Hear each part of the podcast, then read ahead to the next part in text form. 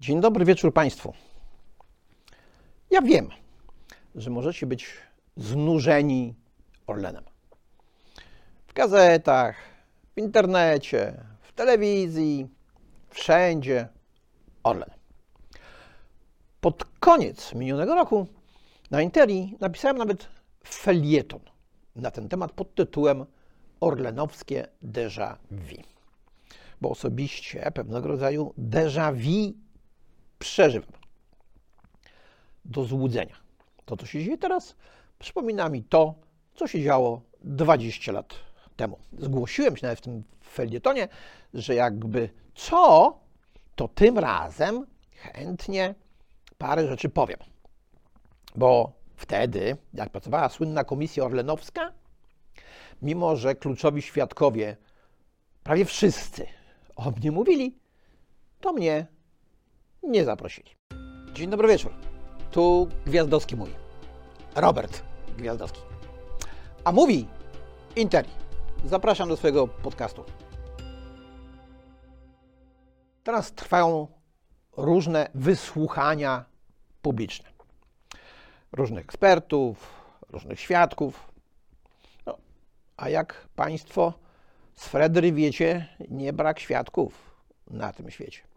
Wtedy jak funkcjonowała komisja, której oficjalna nazwa brzmiała Komisja do Spraw Sprawdzenia Nieprawidłowości w Postępowaniu Służb Specjalnych w stosunku do zarządów Orlenu, czym się nikt prawie w ogóle nie interesował, też różni świadkowie byli. Na przykład taka pani zeznawała, której umarł mąż i ona miała stację benzynową, do prowadzenia której da pełnomocnictwa swojemu nowemu kawalerowi i on ją oszukał i ona poszła do prokuratury, bo się okazało, że on handluje tak szczonym paliwem i pojawił się jakiś prokurator, były prokurator, który miał jej w tym pomagać. Ten prokurator wyjechał do Niemiec, bo się bał o swoje życie i stamtąd pisał różnego rodzaju listy do różnych organów w Polsce. Podpisywał je minister informacji rządu Rzeczpospolitej na uchodźstwie. No i przesłuchiwała ich komisja. Doszedłem do wniosku, że teraz Państwo na Interi będziecie mogli mnie wysłuchać. Od czego by tu zacząć? No od porównać. Od porównań. Otwieram gazetę i czytam. Operacja Kwiatek. No bo Lotos, wiadomo, Kwiatek. Operacja, jakiś kryptonim, jakieś tajne kody. No przewał generalnie rzecz biorąc. Mafia. No, trochę racji w tym jest. Mafia prawnicza. To mafiozi z mojej branży w Ameryce 150 lat temu wymyślili sobie, żeby poważnie wyglądać przed swoimi klientami, to oni, pisząc różnego rodzaju umowy, żeby zwiększyć ich poufność, będą wprowadzali tam tajne kody. Żadna nowość. Na przykład jak Orlen w roku 2000 negocjował z francuskim Totalfina Elf nabycie spółki Mider, która była właścicielem rafinerii w niemieckiej Leuna, to cały ten projekt nazywał się Composer. Totalfina występował tam jako Czajkowski, przez TSH po angielsku. Orlen to był Paderewski. E, Mider to był Mozart, a sama rafineria Lojna to był Liszt.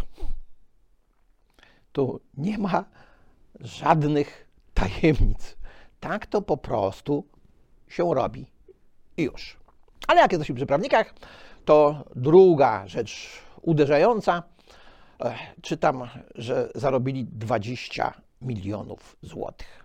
Czy nawet może wzięli 20 milionów złotych kolegom prawnikom do kieszeni nie zaglądam, ale nie wierzę, nie wierzę, że przeprowadzenie tej transakcji kosztowało 20 milionów złotych.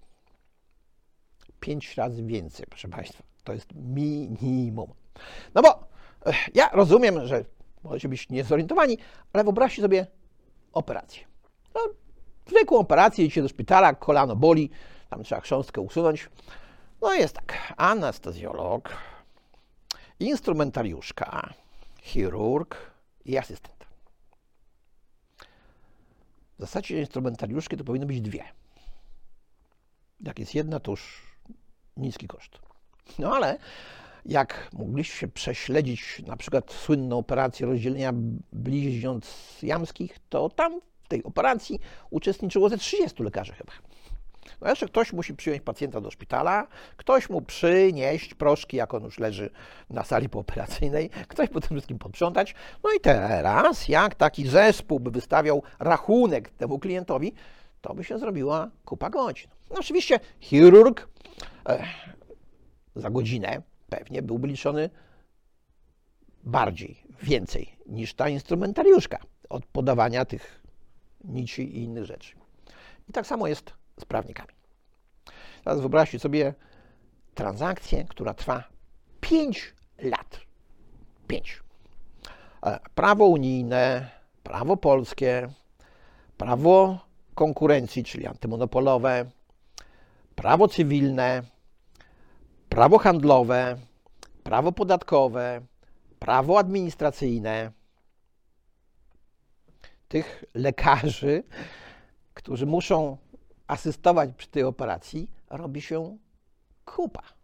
Kupa. Jak sobie pomyślę, co było tu do zrobienia? Nie wiem, nie wiem, ale tak sobie wyobrażam. To tu przez te 5 lat jakieś 200 tysięcy godzin pracy to jak nic poszło. Dlatego nie wierzę, że to tylko 20 milionów. Ale ktoś epatuje tymi 20 milionami, aczkolwiek z pewnością wie, że to musiało być więcej. To ma po prostu robić wrażenie na tych, którzy się nie znają. Tak samo jak ktoś wie, że nadawanie jakiegoś kryptonimu jakiejś e, umowie to też jest rzecz normalna. No, a jednak posługuje się takim terminem, żeby powiedzieć: O, zobaczcie, zobaczcie. Wystarczy zajrzeć www.rynekprawniczy.pl i tam Państwo zobaczycie, że na przykład w 2021 roku 10 największych kancelarii, znaczy tych, które ujawniły swoje przychody, czy pochwaliły się swoimi przychodami, e, no to zarobiło w Polsce ponad 1,5 miliarda złotych. Największa 250 milionów, a potem tam kolejne 9 e, ponad 100. Od trochę ponad 100 do grubo ponad 100. A mamy do czynienia największą taką transakcją w historii Polski, w historii naszego rynku, więc naprawdę to jest nic. Kolejny argument, jaki ja słyszę o różnego rodzaju nieprawidłowościach, dotyczy cen. Orlen oszukał Polaków. Więc chciałbym Państwu powiedzieć, że Orlen oszukuje Polaków od 30 lat. No, nie wszystkich, ale niektórych. No, na przykład e, kierowców jeżdżących po autostradach.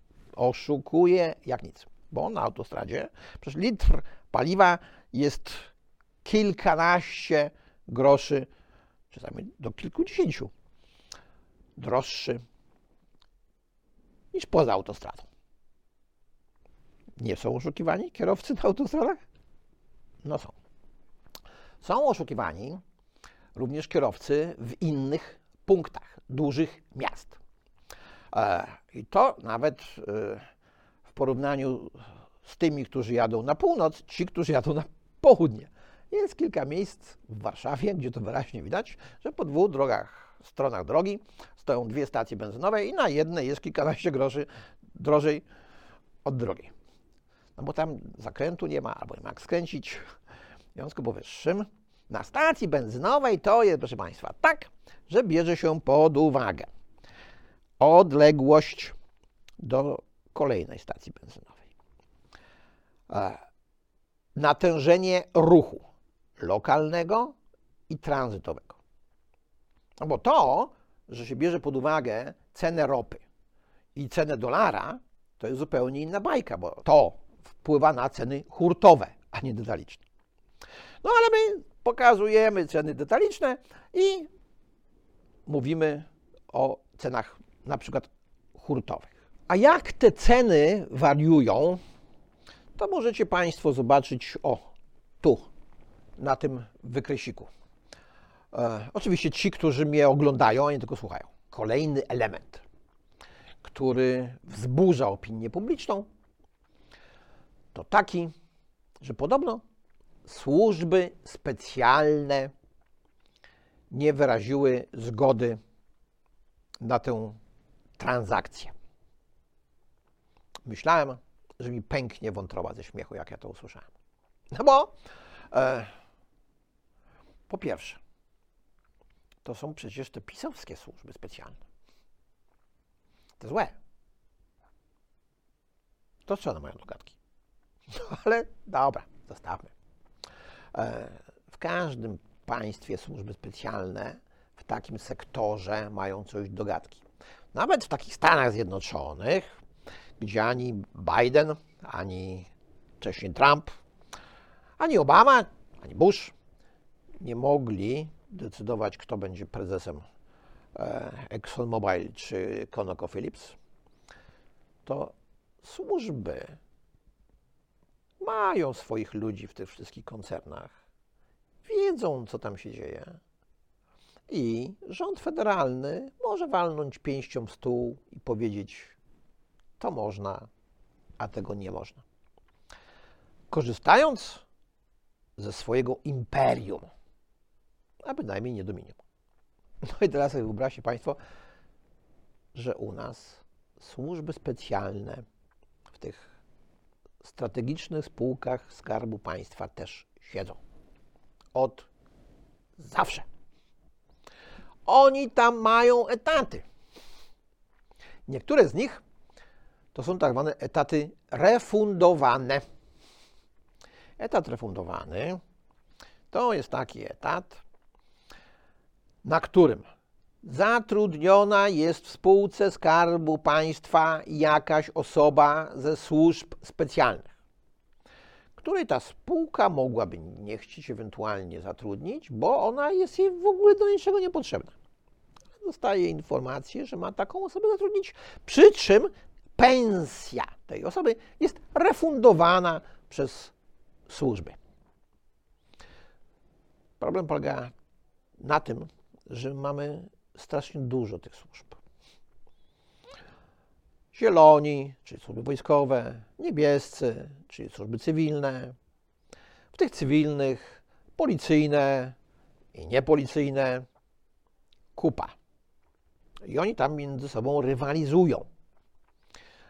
Ale proszę mi nie mówić, że służby nie wiedziały o tej transakcji. No, przynajmniej jedna.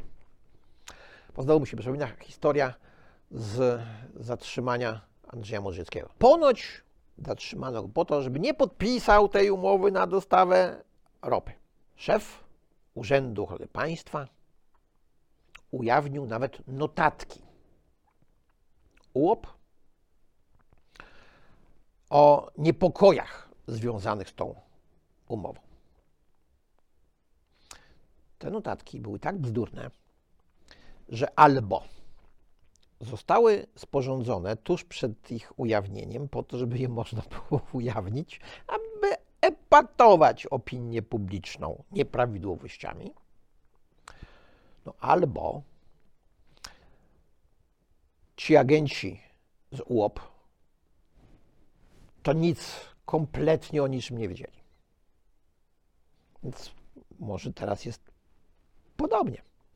Tylko, tylko, że wtedy, w tym 2002 roku, cichutko siedzieli agenci z WSI, Wojskowych Służb Informacyjnych. No bo oni wiedzieli, że Modrzejewski nie ma najmniejszego zamiaru tej umowy podpisywać. I ona jest negocjowana jako pewnego rodzaju benchmark dla tych następców, którzy przyjdą po nim. Skąd to całe zamieszanie? Całe zamieszanie, moim zdaniem, jest stąd, że rozważania o Trybunale Konstytucyjnym nikogo nie interesują. Więc skoncentrowaliśmy się na rozważaniach o Orlenie. Pisz, wymaluj, jak przed wyborami w 2005 roku. Komisja Orlenowska powstała w roku 2004. Jak się okazało, że służby specjalne zwinęły 4 lata wcześniej, 3 no, lata wcześniej, e, ówczesnego prezesa Orlenu pod byle pretekstem. Tak, to zaangażowanie służb specjalnych na naszym rynku paliwowym e, ciągnie się latami. Ale, jak powiedziałem, Komisji Orlenowskiej to nadużywanie służb specjalnych specjalnie nie interesowało. Może miał wpływ jakiś na to fakt, że jeden z członków tej komisji e, spotykał się z jednym ze świadków tej komisji na Jasnej Górze, w klasztorze, u Paulinów, którzy do Paulini, a dokładnie ich przeor, wpłacili kaucję za jednego z tak zwanych baronów paliwowych, żeby on mógł wyjść z tego aresztu tymczasowego, w którym przebywał. Takie ciekawostki. A ta cała mafia paliwowa, to ona działała między innymi dlatego, że ta transakcja Composer, o której Państwu podam, się nie udała. Została przez służby specjalne zablokowana. Bo wtedy Orlen miał okazję kupić nie tylko rafinerię w Lojnie, ale również docelowo rafinerię w Szwed. A z rafinerii Szwed do Polski płynął olej opałowy, który cudownie zamieniał się na polskim rynku w olej napędowy. I był sprzedawany na tych różnych stacjach e, benzynowych, między innymi w tym tam e, e, wiem, górnej wólce czy dolnej wólce tej pani, co to zeznawała przed tą komisją orlenowską, że ją e, jej e, partner oszukał. Wtedy wiadomo było, o co chodzi. Chodziło o to właśnie, żeby ten olej opałowy mógł w dalszym ciągu płynąć i się po drodze przemieniać cudownie w olej napędowy. Ale prezesa Mądrzejskiego nie z tego powodu zatrzymano. Tego zatrzymano z tego powodu, e, że on chciał ponoć podpisać umowę na dostawy ropy naftowej z spółką, która wtedy tę ropę naftową do Orlenu dostarczała. Nazwała się J&S. Następcy, jak już Modrzejewskiego wywalili, co zrobili? Podpisali umowę ze spółką J&S. Dziś Ponoć chodzi o złą umowę z Aramką. Nie znam tej umowy, nie wiem, czy ona dobra, czy ona zła, ale coś mi się wydaje, że mechanizm jest ten sam.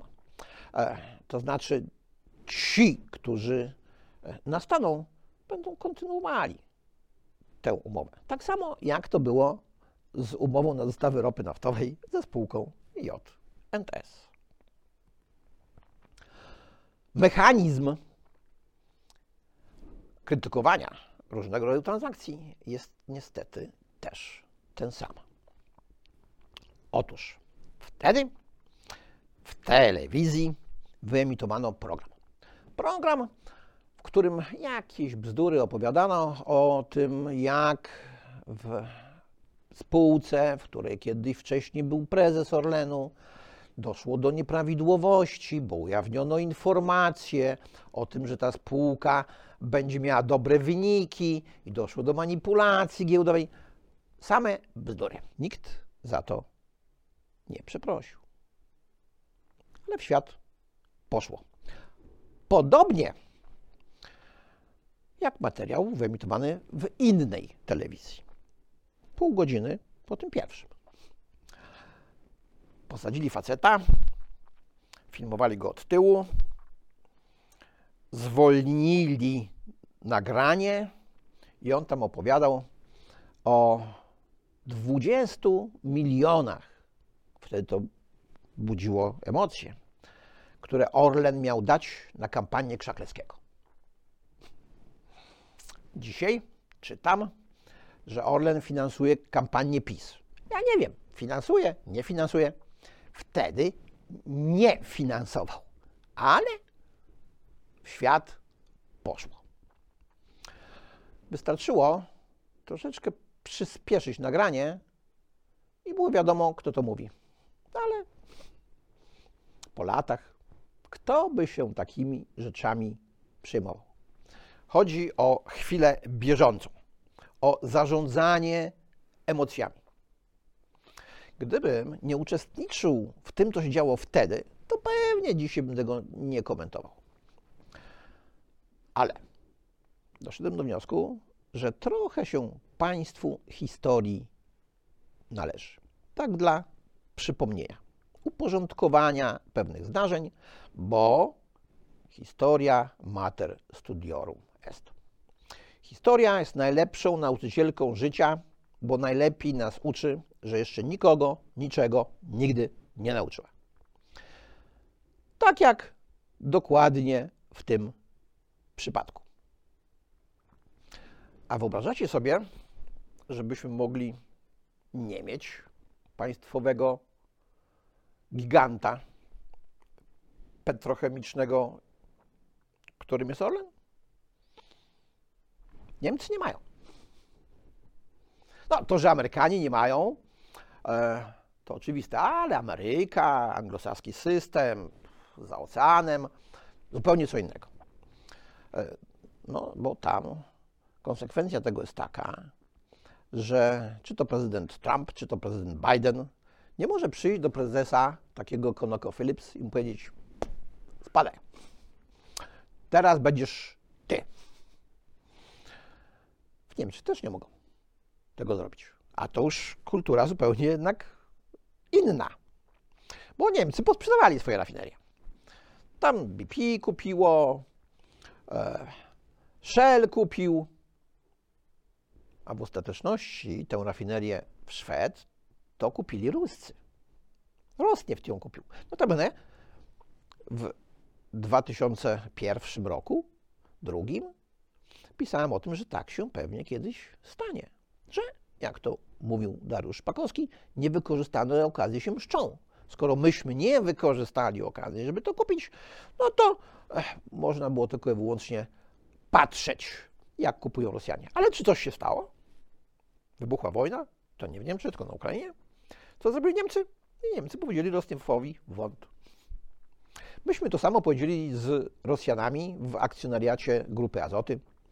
Poblokowaliśmy e, Rosjan nie tylko w spółkach finansowych różnego rodzaju, ale na przykład taki, co to e, handlowała ubraniem sportowym, sprzętem sportowym, rowerami, kajakami itd. Tak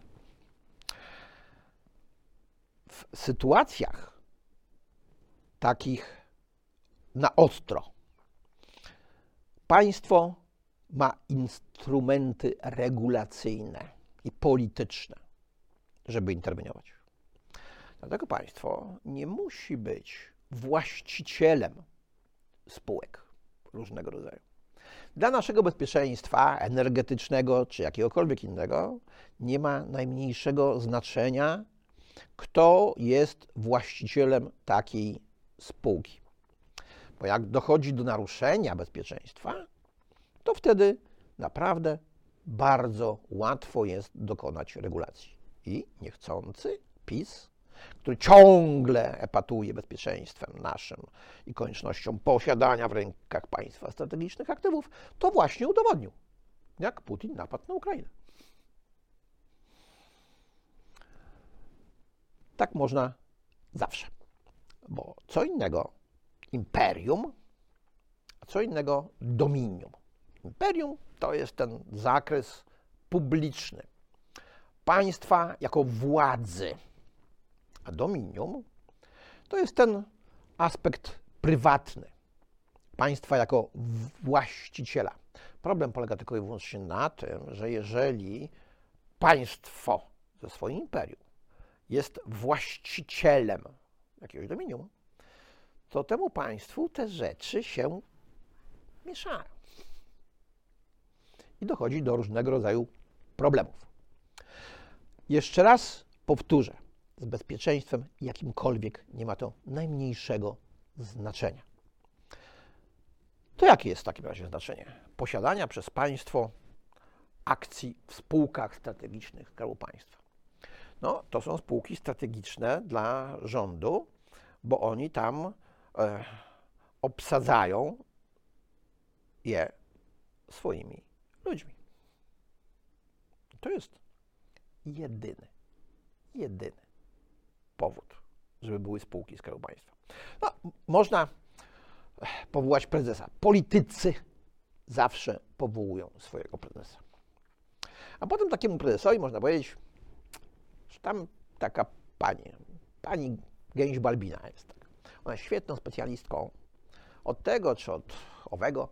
E, dobrze by było, żeby się zatrudnił. To się robi od góry do dołu. Jedni robią to delikatniej, drudzy to robią mniej delikatnie, ale wszyscy to robią. Do czasu. Do czasu. Aż trzeba zrobić jakąś operację. No bo gęś balbina może nic nie robić yy, i zarabiać. Ale czasami trzeba coś zrobić.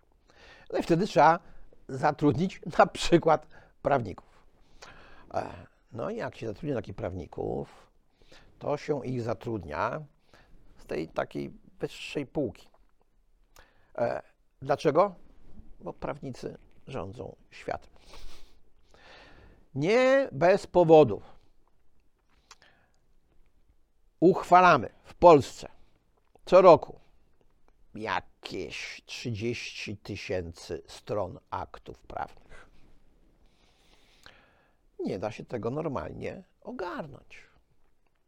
Tu trzeba zaangażowania. E, trzeba to jakoś ogarniać. Jest potrzebny dobry chirurg.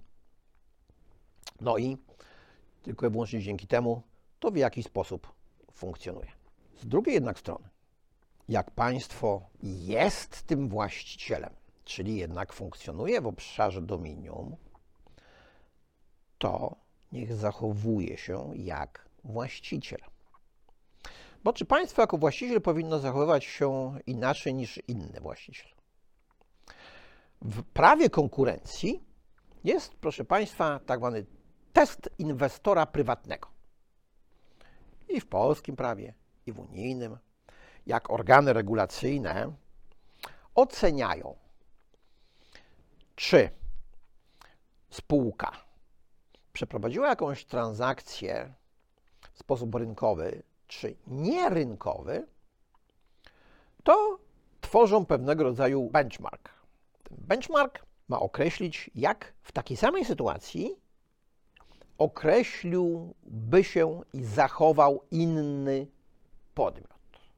Inwestor niezależny. No więc zróbmy sobie taki benchmark i zapytajmy się, jakby się w różnych sytuacjach zachował inwestor prywatny, niezależny.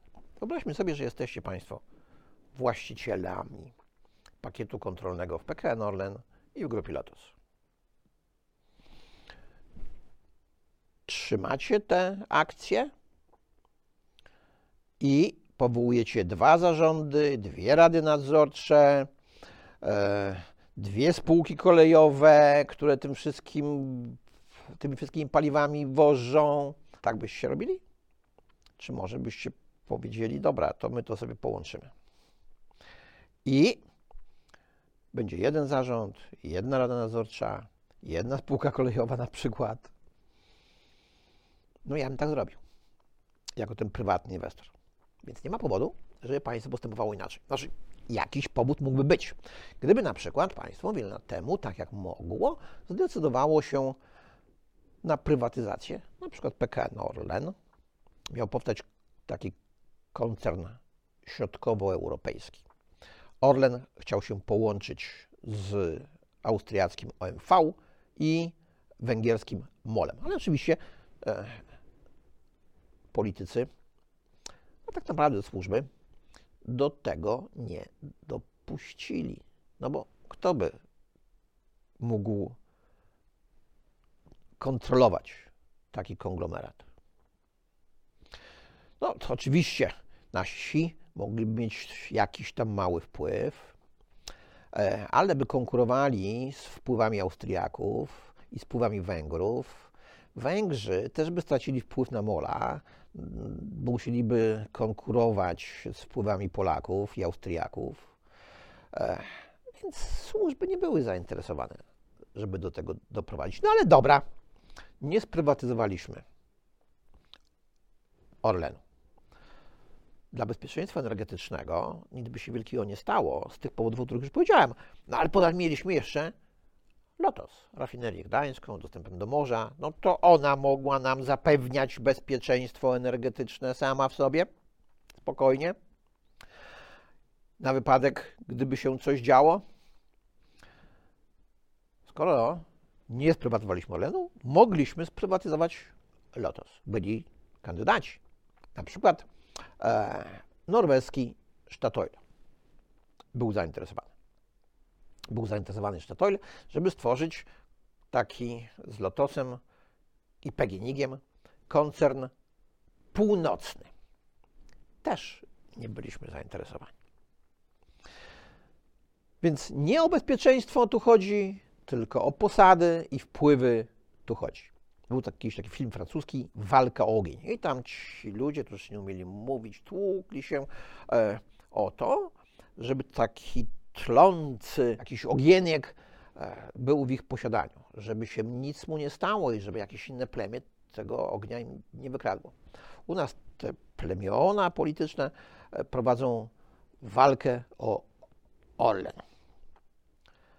Ale z drugiej strony jest się czym emocjonować, bo to temat bardzo emocjonujący.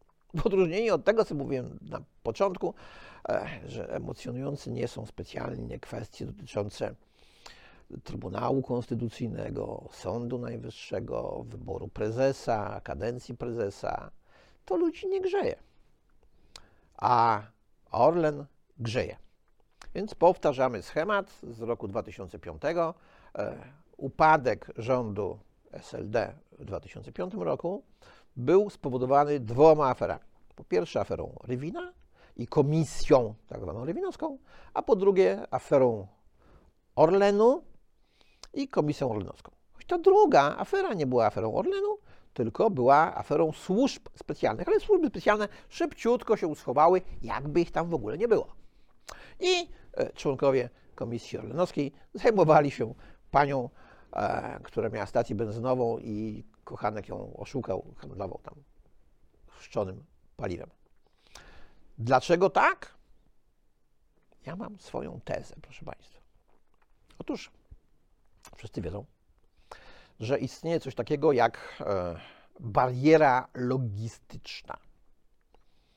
Nie da się przepchnąć więcej niż można. Przerobić więcej niż można. Jak będziemy produkować dostatecznie dużo dokumentów i różnych informacji, to nawet jak właściwe służby będą chciały to wszystko ogarnąć i wyjaśnić, to z powodu owej bariery logistycznej nie dadzą rady. Nie da się. Więc jak chcesz czemuś łeb ukręcić, to na zgłaszaj świadków, nawrzucaj do przestrzeni publicznej informacji różnych, różnistych. Nie dadzą rady tego przerobić. Pod warunkiem w ogóle, że ktoś chce to przerobić. A doświadczenie podpowiada mi, że nie wszyscy chcą różne afery w Polsce wyjaśnić. Nie chodzi o to, żeby złapać króliczka, ale by gonić go. No bo jak się goni, to jest zamęt, są emocje. E, I dzisiaj jest naprawdę duża szansa, że z uwagi na ten szereg błędów, które popełnili rządzący, tak jak SLD w 2004 roku, e, no to się skończy dla rządzących, tak jak się skończyło dla SLD w 2005 roku. Stąd codziennie jesteście Państwo epatowani różnymi informacjami na temat milionów dla prawników, operacji kwiatek. Po to, żeby w natłoku informacji, dokumentów jakoś zgubiła się istota. Ale jako uważny obserwator będę starał się Państwu na bieżąco różnego rodzaju kwestie wyjaśniać albo komplikować. Bo ja je wyjaśniam, ale ze swojego punktu widzenia. A mój punkt widzenia jest moim osobistym punktem widzenia, e, bardzo subiektywnym, między innymi dotkniętym przez to, w czym kiedyś uczestniczyłem. Ja powiedziałem, że nie komentuję umowy Orlenu z Aramco na przykład. Nic dzisiaj o tym nie mówiłem, e, bo nie znam tej umowy. Aczkolwiek komentuję komentarze komentatorów, którzy komentują, choć też tej umowy nie znają. Robię to dlatego, że przypomina mi to właśnie tamtą sytuację przed 20 lat. Innych komentujących komentatorów, którzy też komentowali tamte umowy, choć też nie znali, a które ja znałem.